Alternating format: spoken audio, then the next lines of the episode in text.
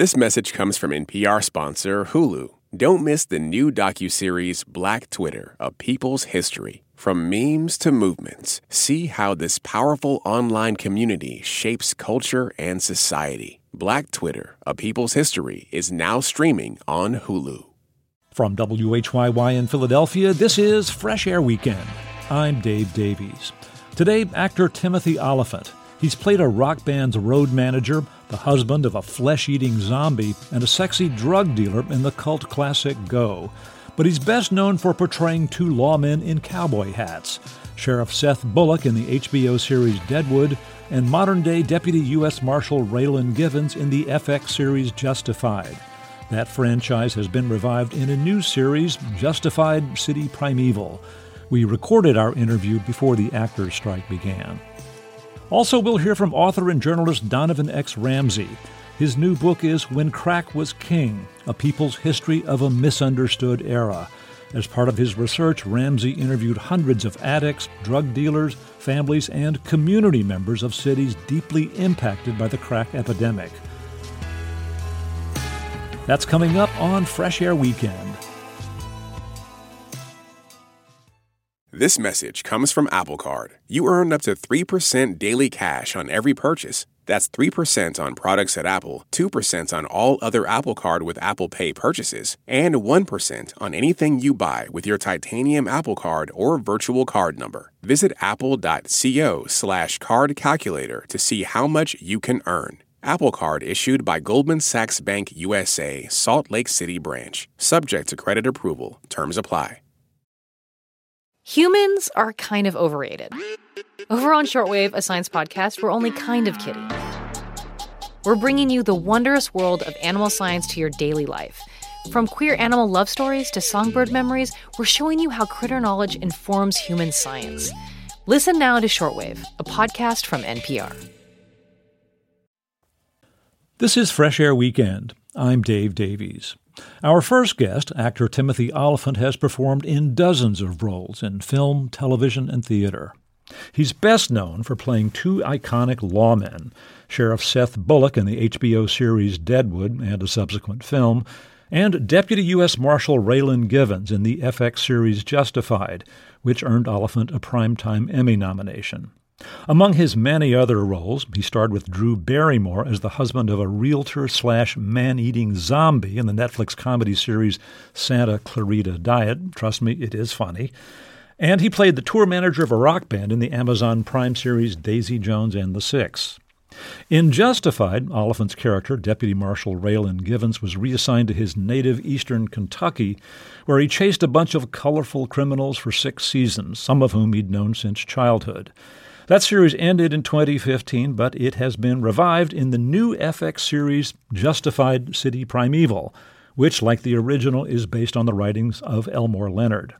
In the new series, Givens, now in late middle age, finds himself in Detroit, dueling with a sociopathic criminal in a distinctly urban setting, with his fifteen-year-old daughter in the picture. I should note that our interview was recorded before the actors' strike began. Timothy Olyphant, welcome back to Fresh Air. Good to have you. Thank you, Dave. It's good to be here. I feel like I got a little taste of what an obituary might sound like for me when you first started. And I was like, is, is this what it's going to be like? Yeah. Well, you'll never know, like, I think. It will hopefully be that's longer what they say. And richer. That's what they say. The other thing I heard there, which is the the self-involved neurotic actor, I was like, did he just say late middle age? I was like, why? What, what, what's with the adjective late middle age? Yeah, if you're fifty, like, isn't middle right. age enough? Yeah, well, the character's in his fifties, right? Yeah, yeah, whatever. Okay, that's right. The character is. Right. I don't know how they got. I'm in, I'm still thirty-five, but they aged me up for the role, that so is, it's all right, good. Right. Well, I'm I'm glad you're hanging in there in your thirties. Um, I have to tell you, Justified, I mean, the original series, which ran six seasons, is one of my favorite T V experiences ever. I look forward to watching all of those seasons again. Um, you know, you chasing all these colorful, complex criminals in the hollers of Harlan County. Was that a really special experience to you two? Well, first, thank you. I I appreciate you saying so. I we had a ball making the show. You know, it's just one of those jobs. There's rarely a day you left the set where you didn't think, well, that was cool. You know, it was just always cool. Now, I see that you are an executive producer in the revival of the series, which is set in Detroit. Um, I know that you had a, a part in Quentin Tarantino's movie Once Upon a Time in Hollywood, and I read that a conversation with him in somehow moved this idea forward or, or planted the seed. Put some wind in our sails. Uh, certainly put some wind in our sails. You know, we, the writers and I, we've always been in touch since we wrapped the show, the original show, and we've always talked about, what do you think? You know, is the time right? You know, do we want to take another swing at this thing? And if so, who's got an idea? That was, like, you know, um, and everyone's busy. Everyone, you know, the, the thing going against it, it's like any kind of reunion, uh, you know, in life. It's just everyone's life is getting in the way. So getting us all together and coming up with the the seed of an idea was probably really the trickiest part. And I, I had an idea that maybe we could just go back to Elmore, you know, grab one of he doesn't, we've already used all the Raylan material, but maybe there's some other material there that, you know, might lend itself to the conversation, you know, and City Primeval was, it felt like a bit of a layup. It was so close to our kind of narrative. And I thought, you know, maybe we could strip this for parts or use the bones of it, and it would start the conversation. And I ran it by Quentin on the set of um, Once Upon a Time, and he liked the idea. I mean, he's a huge Elmore Leonard fan. He was a huge fan of that book. He considered making that movie at one point in his career. So not only did he like the idea, he had ideas, you know. So he was am- it was fantastic. So that just sent me back to everybody with a, a great deal of enthusiasm, which is, you know, we're going to do this. Well, let, let's listen to a clip from the new series. You are in Detroit in this series, kind of by chance, and you end up getting assigned to assist the Detroit police on a case involving the attempted murder of a judge. And this is a scene where you and some really gung-ho Detroit cops have identified a suspect, have stormed into his house, and he f- has fled to the basement and slammed the door, and his mom is standing by. And the Detroit cops are inclined to kick the door down and, and end this by force. And, and as we'll hear in the end of the scene, they kind of do that. But first, we hear you as Deputy uh, Marshal Raylan Givens just try to try to talk to the suspect who's behind the door. Let's listen. Okay, stay back. I'm not messing around. Don't, Barry, what are you doing? I, I just I just need to figure it out. Hey, Barry. Not coming down here. No one's coming down there. All right, listen to me. You don't know me. I'm Deputy U S Marshal Raylan Givens, and I can assure you no one's coming through this door. Yeah, you're damn right they're not. Don't need to talk tough. I'm just trying to help. Jesus himself couldn't help him. My son's going to hell in a handbasket. Shut up, Mom! What does that even mean? It means you need to calm your ass down. Just talk to me, Barry. Come on, face to face. Give me one good reason I should do anything you say. Because up until now, no one has been hurt except a Cadillac C T six. But some of the agents and officers up here, Barry, especially the ones by the toaster oven, are a little hungry and a lot irritable. So if I was you, and I was sincerely interested in saving my ass, I'd open the door, talk this out, and end it while I'm still breathing. Come on, Barry, what do you say? Head of the S U V out front instead of the afterlife?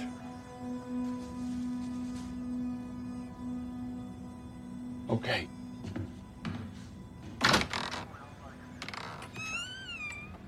Okay, stay, stand down. I'm gonna need a few things if you expect me to do.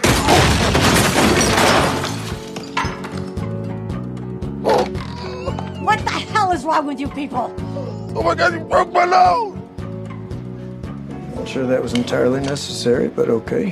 Hey, that's how we do things in Detroit. You broke my nose, Mom. I know.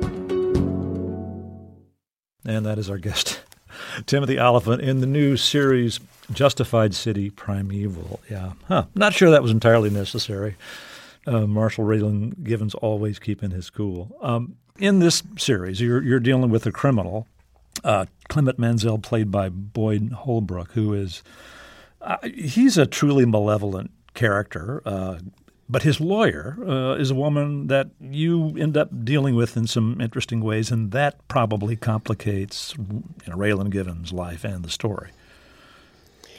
you know, Raylan has a way of making things a little more difficult for himself. Um, and then probably because that unconscious mind, he kind of wants to deal with those issues more than he wants to deal with others. I will say that lawyer is played by the incredible Ingenue Ellis, and uh, getting her on board was just a huge win for us, for the story, and for the audience. And just a wonderful performance. And Boyd, same thing. Uh, the cast really just was incredible. I missed so many of the original cast. It was it was um, really missed them. Um, on the other hand, we got we got really lucky with with everybody that got involved in this one. And actors came in, and these new characters came in, and it was nothing like our show. Um, no one we'd ever seen before, and yet every day we left the set, and you're like, it feels like our show. You know, it feels like our show. We're in a different world. We got all these different characters, and yet, I mean, driving around with Victor Williams, he plays one of the detectives, and the banter between us, um, I just thought, uh, this just feels like, did, are we sure we didn't shoot this in the previous uh, series? Because it, it it feels like home, you know? Right, right. Now, it, now, was, it was cool. Now, the Raylan in this series has a complication, which is that his fifteen-year-old daughter happens to be with him. Uh, he didn't plan it. Ended up in Detroit kind of by chance, and she is with him, and she is a curious and willful child, played by your own daughter, Vivian, right? How did this come yeah. about? Yeah, how did that work out? It really was the best thing about the gig for me personally, was working with my daughter. It was just a joy. Um, I didn't see it coming, us working together, and, and this is how it went. I knew acting was in the picture. She'd always wanted to act. You know, when she was, when our kids were little, she's the youngest of three, and we used to take family videos. She was the only one who asked to see playback, so we kind of saw this coming. Um, and she was in college. She's a singer-songwriter. She was at the Berklee College of Music, and we were shooting this over the summer. We were talking about what her plans were going to be for the summer, and my wife said, isn't there a part in your show for your daughter? And I said, isn't she supposed to be, you know, around Vivian's age? And I said, what do you think? She said, you know, bring it up to her, and if she wants to audition, give her, give her, let her have a swing at it. So rest is history. Um, she did great. Yeah. yeah it, it didn't create cool. any discomfort on the set for you. And there's one case where she is is visibly menaced by this, you know, this sociopathic dude who the, who is the your arch enemy here. And that's that's pretty emotional. Was was any of that difficult for you or her or the crew because you have this relationship? Dave, I'm not going to lie. There was so much going on. I think it was, by and large, just a wonderful experience, not only for us but for the crew. I think it it was a lovely atmosphere. And having young people on the set, in this case, my daughter, who's never really done this, everything was a thrill. I mean, she she would be like, Dad, I'm I'm getting picked up in a van tomorrow with the other actors. And I'd be like, yeah, so what? And she's like, no, it's so exciting. everything was so everything was so exciting, you know. Call sheet was exciting. Um, fittings were exciting. Uh, E P K, you know, the electric press kit interviews. She couldn't wait. I'm like, I was like, I felt bad. I'm always trying to get out of those. So that was really refreshing. And, uh, you know, quite frankly, I was really proud of her. She worked uh, really hard. It was fun to watch how hard she worked and how fun she was having doing the work. And then there was the loaded part, which is, you know, I'm executive producer. I've um, I have a lot invested in this thing. I'm guilty of giving actors notes. There is one actor on the set who will actually say to my face, she doesn't want to hear it. It makes me think maybe the other actors want to say that. Uh, you know, your your kid will tell you uh, what other people won't. You know, um, really, it's a, it's she, really she, she didn't yeah. like the direction she was getting. Huh. You know, there was just time. She's my daughter. She's like, Dad, no, stop it. And I'm like, wait, you can't tell me that. I'm the, I'm the star of the show. Uh, you know, it's it's really a wild experience. And uh, as fun as acting is, and and you know, at this point in my life, it's kind of fun and games for me. There's a great deal of pressure on a set. Clock's ticking. You need to get this. We we need to get this moment. And seeing your teenage kid in that situation, you know, you feel as a parent, you just want to kind of, you know, there's this instinct to step in and, and try to help. And manage um, it, yeah, yeah, yeah. To manage it. Mm-hmm. So, and at the same time, you're like, but we do need this take. So, you know, step up, girl, let's go. Um, uh, you know, there's a lot going on. It was very special. It was, it was really a special experience. And um, yeah, I hope I get another opportunity. My guest is Timothy Olyphant. He plays Marshal Raylan Givens in the revival of the series Justified, titled Justified: City Primeval. It airs Tuesday nights on F X. We recorded our interview before the actors' strike began. I'm Dave Davies, and this is Fresh Air Weekend. This message comes from N P R sponsor Redfin. Redfin updates their listings every two minutes and gives personalized recommendations based on the homes that you like, so you can find the home that's just right for you. You can favorite homes, share listings with others, and even schedule tours with a local Redfin agent, all in the app. When you're ready to buy, an experienced local Redfin agent can guide you through the whole process, and they know how to help you win the right home at the right price. So download the Redfin app to get started today. This message comes from N P R sponsor Capella University. Sometimes it takes a different approach to unlock your true potential. Capella University's game-changing FlexPath learning format is designed to help you learn relevant skills at your own pace, so you can earn your degree on your terms and apply what you learn right away. Imagine your future differently at capella dot e d u. This message comes from N P R sponsor Progressive, and it's Name Your Price tool. Say how much you want to pay for car insurance, and they'll show coverage options within your budget. Visit Progressive dot com. Progressive Casualty Insurance Company and Affiliates. Price and coverage match limited by state law.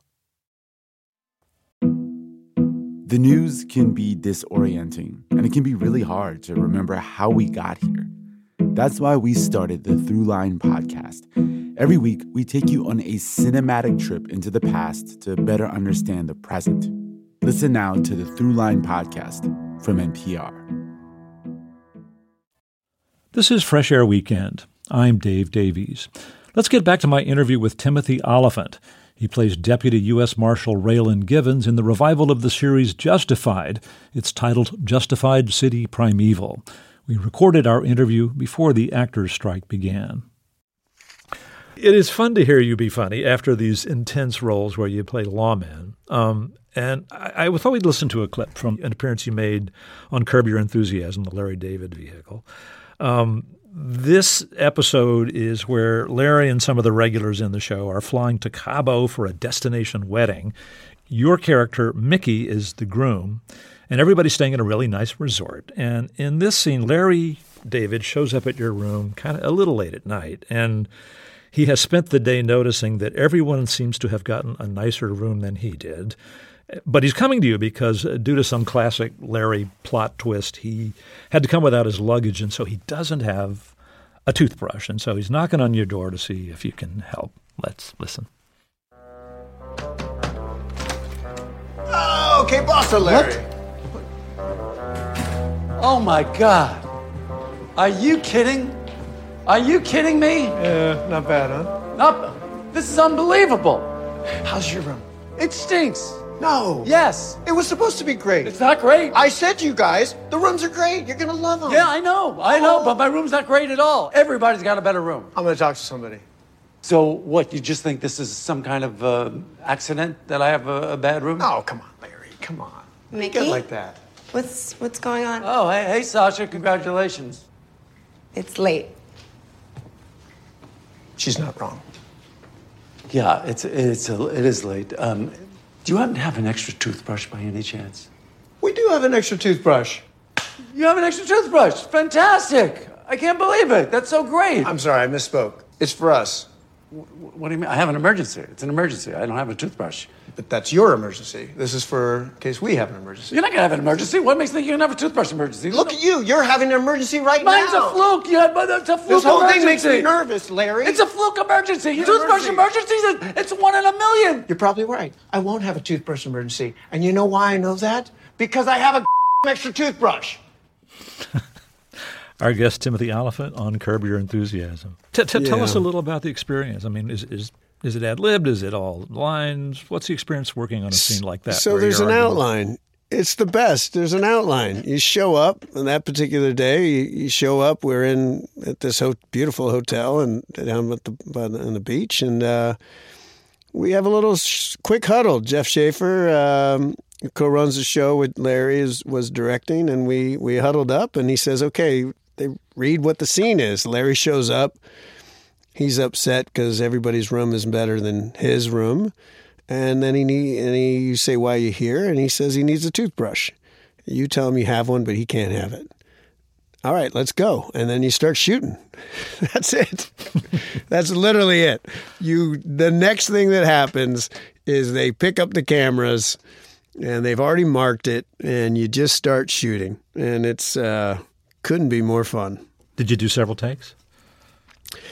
You know, Jeff will say, look, this first take might be seven, eight minutes long. Don't worry. And it might not be funny at all. Don't worry about it. We'll just, we'll, you'll kind of, we'll just do it again and just narrow it down and, you know, we'll just find it. And then usually every take, you just find a little something, a little gem that they like, you know, little accidents happen, you know. I like, you know, we like when you say, isn't it great? Your room's not great. The more you can say the word great, we like that, you know. So there's a lot of, isn't this great? That's great. Yours isn't great? No, they said they'd be great. And just, it's kind of the tone of the show, you know. Somewhere, as I recall, somebody mentioned toothbrush emergency as if that was a thing. And then, you know, oh, we like that. You know, lean into the toothbrush emergency. Try to, and you just kind of discover it as you go. You shoot way more than you end up using, but it goes quick. And Larry's a very generous laugher, so it was, it was a very, and I am too. So we spent a lot of time uh, with la- two people laughing, totally unusable. That, and, that's uh, what I was going to ask if you broke up a lot, yeah. Oh my God, I'm terrible. I'm the worst. I laugh at my own jokes. Um, you know, it's not proper behavior. Um, you know, when you earlier when we were talking, you were talking about, you know, studying the craft of acting, and it, and I think you said something about kind of the, the drama and comedy are kind of the same thing. They're somehow connected. I, I was just thinking because you know the the role in Deadwood is so serious uh, most of the time. It's all a comedy, though. I mean, I know it's there's no difference. You know, uh, Justified, I think of it as a comedy. I, I, if I'm engaged with the writers and the back and forth, as far as I'm concerned, we're writing jokes. We're writing, you know, the nature of drama is two guys walk into a bar, right? And then there's a rug pull. That's that's what Elmore is. That's what our show was. You're just looking for the rug pull. You're looking for taking it a direction you didn't see coming. You're looking for what is both totally unexpected but yet inevitable. And that's the nature of a joke. So, you know, even in Deadwood, as we went along and, uh, you know, the, my shoulders started to drop below my ears, you know, I, you're, I'm always you know, looking for... There's comedy there. David's writing's really funny. I mean, it's just tone after that. It's just finding a tone. That's what shifts. Anyway, that's what I'm selling. I don't know if you're buying it. That's my... my that's well, my...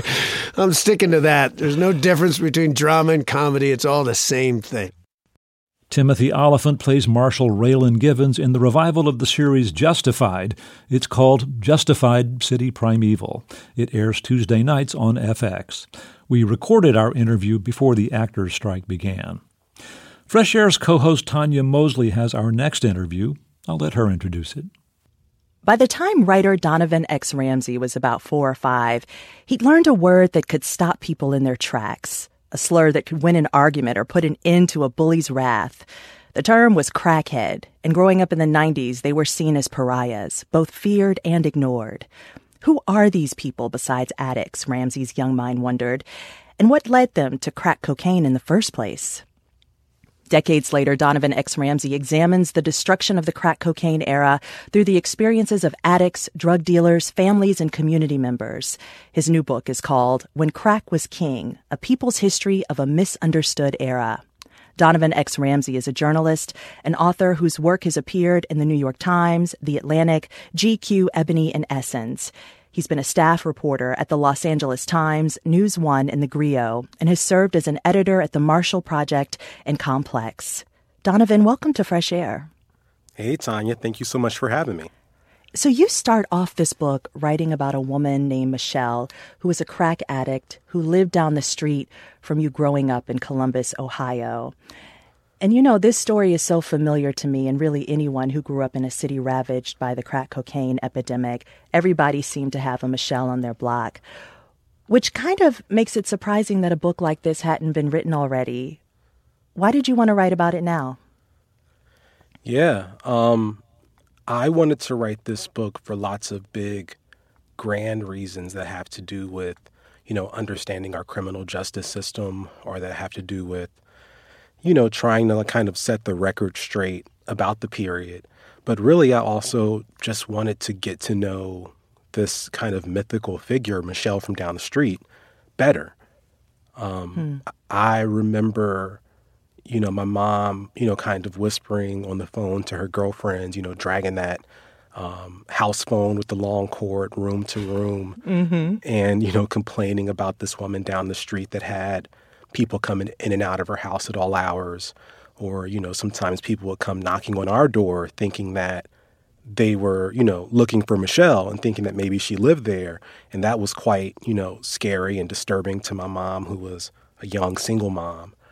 And, um, you know, but also at night, you know, I, I would lay in bed and, like clockwork, you know, once Michelle got to, you know, her her activities, she would always put on uh, a Patti LaBelle record.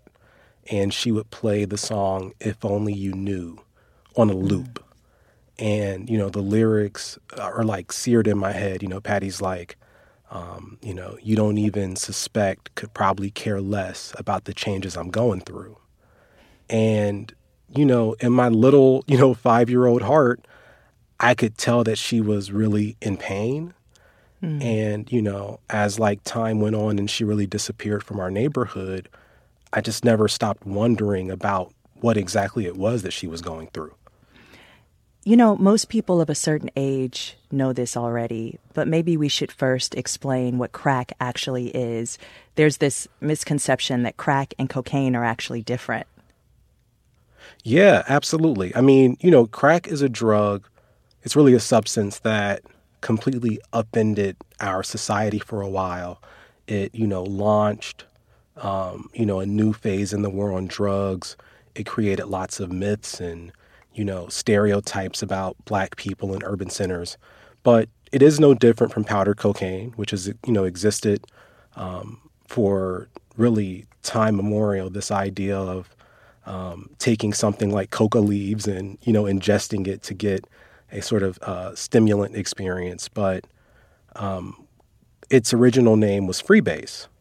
And that was a chemical term used, the process of making it smokable, which is separating the base of the cocaine compound from its other elements, which then makes it smokable.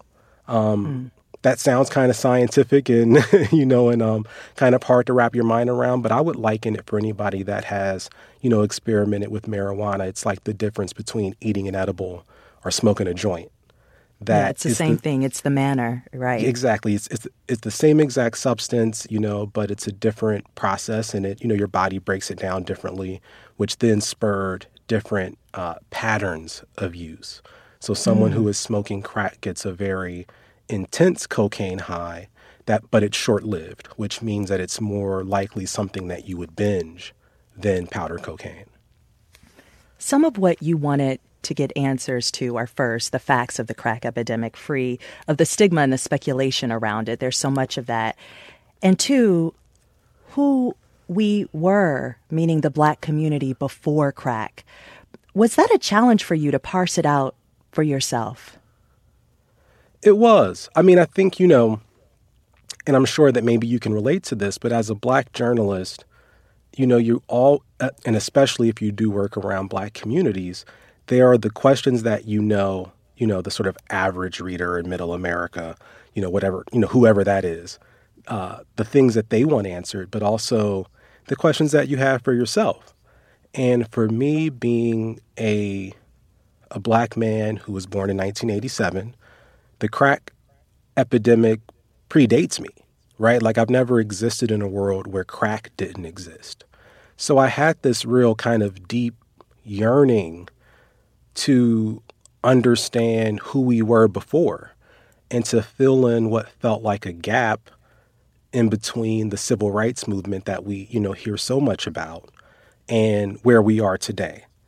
And the and the crack epidemic seemed like that missing link, right? How do you go from the highs of the March on Washington to, you know, Freddie Gray being, you know, tossed around in the back of a police transport vehicle? How do yeah. you go from the highs of, you know, um, the Voting Rights Act to so much of the other devastation that we see today in the system that we have? And um, and the crack epidemic was that missing link. Did you feel that disconnect growing up, too? Because I, I think I felt that way, too. You put language to it, but you were learning all about these wonderful things that happened, the Civil Rights Act, the Voting Rights Act. It all seemed so very kumbaya-like in the late sixties, early seventies. And then you're sitting right in the thick of the crack cocaine epidemic and seeing all of this devastation around you. Was that kind of going through your mind even growing up and learning about the history? It was. I mean, it, it it's so hard to put this into words, but like when you're like a black child in America, you're getting lots of mixed messages. You're getting an official history that has been sanitized completely of um, uh, any sort of dissident, you know, perspectives that you know exist within your community, right? So for every Martin Luther King Junior, there is a Malcolm X in your neighborhood. You know, when you go to the barbershop, there are people who are like, let's, you know, cast our bucket down where we stand and, and work hard and, you know, figure out a way to make our lives better in this capitalist system. And there are the guys that are like, let's let's burn it all down, you know, mm-hmm. and um and and they're not all represented in the history that you get. Beyond that, when it came to something like what was happening with crack, I could never really get straight answers. So, uh, you know, when I say that, what I mean is that the the news presented super predators and crack babies and crack heads and crack houses and this, um, you know, uh, apocalyptic view of neighborhoods like mine. And then when I actually walked around the neighborhood, you know, I saw people working hard. I saw a mix of working class and poor and middle class black people. Um, you know, I saw lots of different perspectives on what was happening. Um, I should also note, though, that people didn't necessarily explain anything to me, you know, mm-hmm. that I was witnessing. But my mother, you know, God, God bless her, really uh, shielded my sisters and I and um, and and protected us from what was happening. You know, her favorite um, thing to say was, you know, mind your business, right. you know, turn your head. Uh, you know, if something was happening that, you know, wasn't, um, you know, didn't directly involve us, it was kind of just keep your head down. Donovan X. Ramsey speaking with Tanya Mosley. Ramsey is the author of the new book, When Crack Was King, A People's History of a Misunderstood Era. We'll hear more of their conversation after a break. I'm Dave Davies, and this is Fresh Air Weekend. This message comes from N P R sponsor Mattress Firm. How do you sleep at night? Mattress Firm can help anyone sleep at night. Mattress Firm's sleep experts receive two hundred plus hours of training annually to help you get your best rest. Upgrade your sleep with a Tempur-Pedic mattress made with a one-of-a-kind, infinitely adaptable Tempur material for exceptional support to help alleviate aches and pains. Get matched at Mattress Firm's Memorial Day sale and sleep at night. This message comes from N P R sponsor Mattress Firm. How do you sleep at night? No matter what might be keeping you up, Mattress Firm can help anyone sleep. Mattress Firm will find you the right mattress from a wide selection of top brands at every budget. Plus, if you see a lower price somewhere else, they'll match it up to one hundred twenty nights with their low price guarantee. Get matched at Mattress Firm's Memorial Day sale and sleep at night. Restrictions apply. See mattress firm dot com or store for details. This is Fresh Air Weekend. I'm Dave Davies. Let's get back to Tanya Mosley's interview with Donovan X. Ramsey, author of the new book, When Crack Was King, A People's History of a Misunderstood Era. There are several conspiracy theories about how crack cocaine actually made its way into black communities in the most enduring theory is that the government had something to do with it. You actually investigated and interrogated this idea. And what did you find? You know, in Black communities, you know, as you're growing up, people will tell you crack was dropped off in our neighborhoods to disrupt them. That, you know, to the average Black person, it seems, you know, that crack was a mystery, where it came from, why us? You know, why did this happen to us in this way? I should start by saying, right, that it didn't just happen to us. Like anything else in American life, that, that the majority of the folks that used crack were white, because the majority of Americans are white, but that Black and Latino folks did use it at disproportionate rates.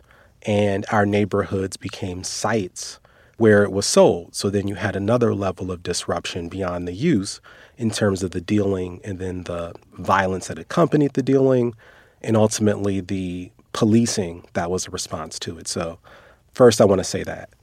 Right. But there was this time period where, especially during the Reagan era, we had already been introduced to the war on drugs from the Nixon administration. Yes. But then there is um, really the solidifying of that through the Reagan era. And so at the same time as we're receiving messages and of cracking down on drugs and drug use, um, we were also seeing this infiltration of crack cocaine in communities of color. You actually found that there was kind of a couple of things that were happening at the same time. Not exactly that it was purposely left in Black or brought to Black communities, but that there was kind of a turning away. Yeah, that's the perfect way to put it, is that the government in the eighties was aware that there was, re- I mean, really just tons of cocaine being shipped into the United States from, you know, South and Central America. And we had ongoing efforts in South and Central America in countries like Nicaragua, where we wanted to support rebels um, known as Contras in Nicaragua to overthrow their government, that that was in our, you know, political interest. But Congress would not allow the U S government to fund a war in another country. So the U S government got creative, and, you know, this is well documented through um, programs to actually deliver weapons to the Contras. And when that was no longer uh, feasible, when that became exposed through um, Ali North and the whole Iran-Contra affair, um, that we just allowed them to smuggle drugs. And a lot of those drugs, cocaine, ended up in the United States. And, um, you know, this has been investigated by uh, a commission led by John Kerry, by efforts led by Maxine Waters. You know, it's well documented through um, reporting at the time that there were lots of Contras that were selling cocaine to dealers in the United States. And a lot of it ended up in cities on the West Coast, in, in Oakland and in, in Los Angeles. But then how cocaine then turned into crack was kind of a story of ingenuity. It was. You know, like any time there's a glut of a substance or a commodity, right, that's like available, people start experimenting with, you know, other ways to consume and distribute it. And crack was no different. Um, I, you know, did tons of interviewing, and I was able to come up with, you know, about five or six different sources that told me the stories of these um, students at Berklee who were chemistry students that were just cocaine enthusiasts, and they were trying to figure out different ways to consume it. And they really popularized, you know, Freebase uh, in their community. And it became so popular that there was a book that was published that you can actually find on eBay and Amazon called The Pleasures of Cocaine. And it mm-hmm. included the recipe for how to create freebase cocaine, not with volatile chemicals like ether or, you know, alcohol, but with water and baking soda. Um, and once that book got around and it spread to different drug enthusiasts in different cities, and then it ultimately made its way to, um, you know, dealers, what what it created was a super cheap, accessible way of getting what had been a very glamorous drug um, mm-hmm. into the world. And it just spread like wildfire. I should say on this question, right, of like a conspiracy, what I ultimately determined is that there was no group of, you know, shadowy figures that sat in a room and said, here's how we can destroy Black communities, at least not in the eighties. Um, that the reality is that the way that Black communities are situated what it means to be black in this society is to be hit first and worst. That like the COVID pandemic, which we saw. Yeah, exactly. Like like COVID, like like Katrina, like like any other disaster. That, you know, blackness is, you know, more than just like this racial category and about identity. It's about where you are positioned in terms of harm in a society. So if blackness is, you know, blackness is this buffer that allows whiteness to be an area for, for safety and for comfort. So when something like crack becomes, you know, widely available and a problem, we will be hit first and worst. And that's exactly what happened. To make matters worse, the government decided, you know, or at least politicians decided that they wanted to build careers on then criminalizing, you know, this sort of public health emergency. And yeah. That's the part that I think really gets to ill intent and um, racist ideas and efforts to really be disruptive was not necessarily the drug epidemic, but the response to it. At first, when crack cocaine made its way uh, to the streets, it felt kind of like, as you put it, a gold rush for black communities, a chance for people who lived in poverty to actually gain some wealth, to get rich. What did that look like? I hadn't really considered this when I set out to write the book because, you know, in my family, drug dealers had really kind of always been villainized. You know, even though I had relatives that sold drugs, we... you know, that there was distance between, you know, at least, you know, my my mom and sisters and, and me and them. And, you know, what it looked like for the average, usually young man, someone like Sean McCrae, who I write about in my book, is that you saw people who had walked holes in their shoes, whose, you know, families struggled to pay the rent, be able to provide, you know, basic necessities, to have some, you know, piece of what maybe felt like the American dream. Not most drug dealers got rich, right? That like not most were kingpins. Most like were able... media portrayed them as these really wealthy guys who lived in these big homes, lots of cars, lots of stacks of money. Exactly. Or as super predators who were, you know, out to get kids hooked on drugs and who were eager to get into gun battles in the middle of streets, that most of them were... terrified for their lives, but it was really the only way that they could make money in a period where unemployment was so high and, you know, black youth unemployment was was even higher. And anybody that's been a, a black teenager trying to find a job understands just how frustrating that can be and, you know, how kids want things more than anybody else.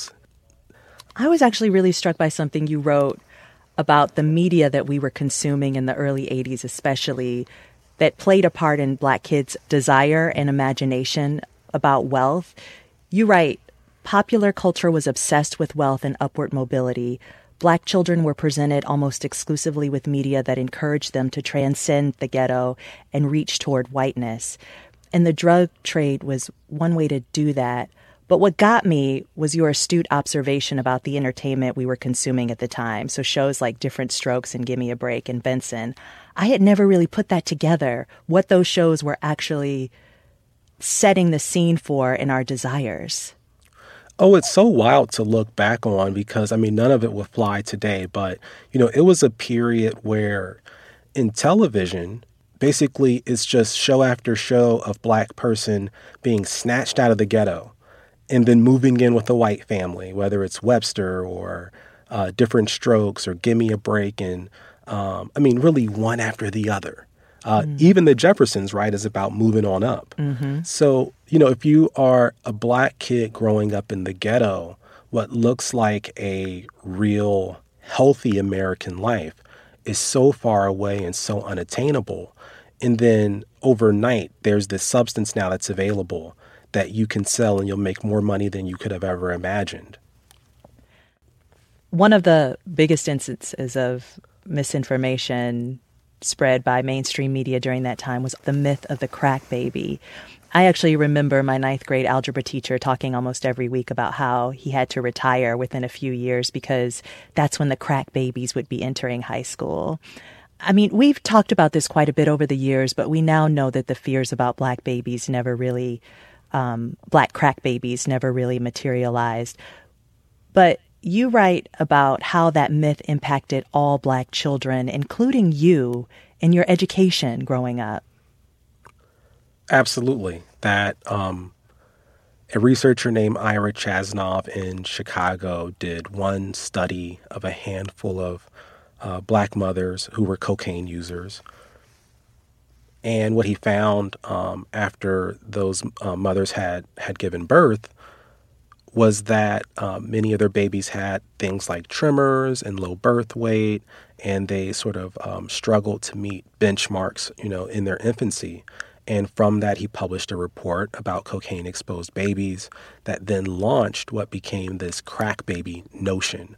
And, you know, lots of reporting was done about these irredeemable babies, mostly black and Latino children, and how they were going to be a huge weight on society, that they would sort of never be able to um, come back from from what their mothers had done to them. Charles Krautheimer, um, a columnist who was writing for The Post at the time, said that that death would have been more suitable for these babies than to actually live. And what we've seen um, through the research, um, longitudinal studies of, of cocaine-exposed babies, was that, one, the symptoms that Chasnoff were seeing were actually related to premature birth, that um, that the effect of cocaine is that it can cause complications that then lead to, that lead to premature birth, and that the tremors and the developmental things that were being seen in infancy were actually associated with the babies being born early and not necessarily with the cocaine exposure. And then, you know, decades later, there is no measurable difference between those children and and their counterparts, children born at the same time, raised in the same areas, you know, with the same sort of resources.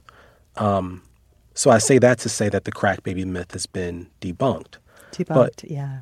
For me, as a black child growing up in the eighties and nineties, I was treated as though I was a suspect of, of you know, of, of being a crack baby. That, you know, the ways that teachers um, treated me and, and really other um, black children in, in my classes, mainly black boys, was as though there was something fundamentally wrong with us, that we needed to be maybe medicated to be able to be in class, or that any um, challenge that we presented as students, whether it was talking too much, which was my problem, um, or, you know, if it was not being able to sit still, that that was evidence that something was wrong with us.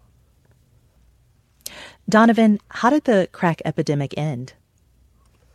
You know, the crack epidemic ended, um, you know, not because the drug warriors rode in on white horses, or because Nancy Reagan said, just say no. The crack epidemic ended because the next cohort of young people who um, would have used crack looked around at their communities and saw the devastation and said, you know, not for me. Um, and I think that's a really important thing to underline, is that, one, that we... that the crack epidemic is over. You know, we didn't celebrate that. So let's celebrate the fact that the crack epidemic is over. Let's celebrate the fact that we survived it without a whole lot of intervention from the government, and that it was young people who who made the decision to not continue the trend. Um, you know, and that's not according to me. That's according to research by the Department of Justice, where they surveyed Um, the, the hardest hit cities around the country and interviewed young people and said, essentially, you know, why why aren't you doing crack? And mm. they said, you know, it's it it it that like that whole world is too scary. Mm-hmm. Um, so what you see, you know, when you look at the stats, is a rise in crack use starting about nineteen eighty-two, nineteen eighty-three. Um, it completely takes off about nineteen eighty-seven. It then um, plateaus between nineteen ninety, which is really the hardest years of the crack epidemic, and nineteen ninety-two. And as a really interesting um, kind of aside, um, you know, throughout my research, um, do, you know, writing and, and, and writing the book, I listened to a lot of hip hop at the time. Yeah. And I came across this, I mean, this litany of anti-crack messaging. Um, you know, Jane Stop This Crazy Thing by M C Shan and Hey Young World by Slick Rick, um, Night of the Living Bassheads by Public Enemy. I mean, song after song. Dope Man by What N W A. About Yo Mama's on Crack Rock? Yo Mama's that... on Crack Rock by the by the Boys, I think. Yeah. Uh, an absolute wild song, right? Where you have, I mean, in a really interesting way, right? Like um, young people from these communities giving messaging back to other young people from these communities. And I think it was more powerful than what Nancy Reagan was doing on Different Strokes. It had, mm-hmm. it had more credibility. Um, you know, you also see it in the filmmaking of the time, what I would call kind of hip hop filmmaking. Um, you know, films like uh, Boys in the Hood. Um, I would even say Clockers. Jungle Fever. Jungle yep. Fever, right? Samuel L. Jackson as Gator in Jungle Fever scared the mess out of me. You know, he's like stealing his mama's color T V to get high. Yep. Or uh, New Jack City, Chris Rock is Pookie, yeah. you know. Um, and so then what you see is this decline in nineteen ninety-two, just a complete plummet where Black and Latino youth are not using not only cocaine, but I mean, stopped using hard drugs almost entirely.